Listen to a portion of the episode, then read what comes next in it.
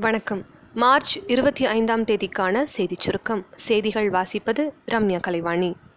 பாராளுமன்ற தேர்தலில் ஆம் ஆத்மியுடன் கூட்டணி வைப்பது பற்றி காங்கிரஸ் தலைவர்களுடன் திரு. ராகுல் காந்தி ஆலோசனை நடத்தினார். உத்தரப்பிரதேச மாநிலம் அயோத்தியில் இருபத்தி ஏழாம் தேதி பிரச்சாரம் செய்யவுள்ள பிரியங்கா காந்தி பாதுகாப்பு கருதி அயோத்தி ராமர் கோவிலுக்கு செல்ல மாட்டார் என்று அறிவிக்கப்பட்டுள்ளது. கடந்த ஜனவரி மாதத்தில் எட்டு புள்ளி தொண்ணூற்றி ஆறு லட்சம் பேர் வேலைவாய்ப்பு பெற்றுள்ளனர் என பிஎஃப் நிறுவனம் தெரிவித்துள்ளது. இந்திய விமானப்படையின் லிஃப்ட் ஹெலிகாப்டர் இன்று அறிமுகம் செய்யப்பட்டது.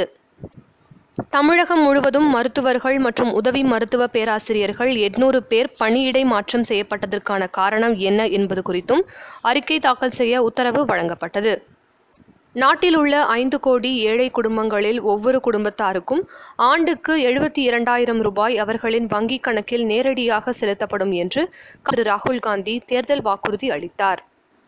இந்தியா முழுவதும் அடுத்த கல்வியாண்டில் ஐம்பதாயிரம் பொறியியல் இடங்கள் காலியாக இருக்கும் என அகில இந்திய தொழில்நுட்ப கல்வி கவுன்சில் தலைவர் கூறியுள்ளார்.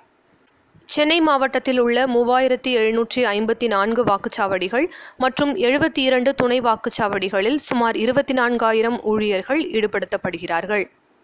முன்னாள் அமைச்சர் திரு பாலகிருஷ்ண ரெட்டியின் சிறை தண்டனையை நிறுத்தி வைத்து உச்சநீதிமன்றம் உத்தரவிட்டுள்ளது. பன்னாட்டுச் செய்திகள். கென்யாவில் உள்ள கிராமத்தைச் சேர்ந்த ஆசிரியர் பீட்டர் தபசி இந்த ஆண்டிற்கான சர்வதேச சிறந்த ஆசிரியர் விருதினை பெற்றுள்ளார்.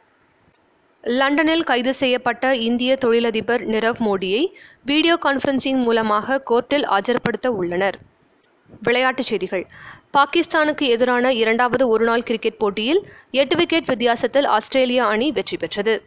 ரஹானே தலைமையிலான ராஜஸ்தான் ராயல்ஸ் அணியும் அஸ்வின் தலைமையிலான கிங்ஸ் லெவன் பஞ்சாப் அணியும் இன்று மோதுகின்றன.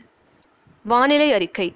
அடுத்த இரு தினங்களுக்கு உள் தமிழகத்தில் இயல்பை விட மூன்று டிகிரி செல்சியஸ் வரை வெப்பம் அதிகரிக்கும் என சென்னை மண்டல வானிலை ஆய்வு மையம் தெரிவித்துள்ளது. நாளைய சிறப்பு. படி வளர்ச்சி உயிரியலாளர் கிளின்டன் ரிச்சார்ட் டாக்கின்சன் பிறந்த தினம். இத்துடன் இன்றைய செய்தியறிக்கை நிறைவு பெறுகிறது. மீண்டும் நாளை சந்திப்போம்.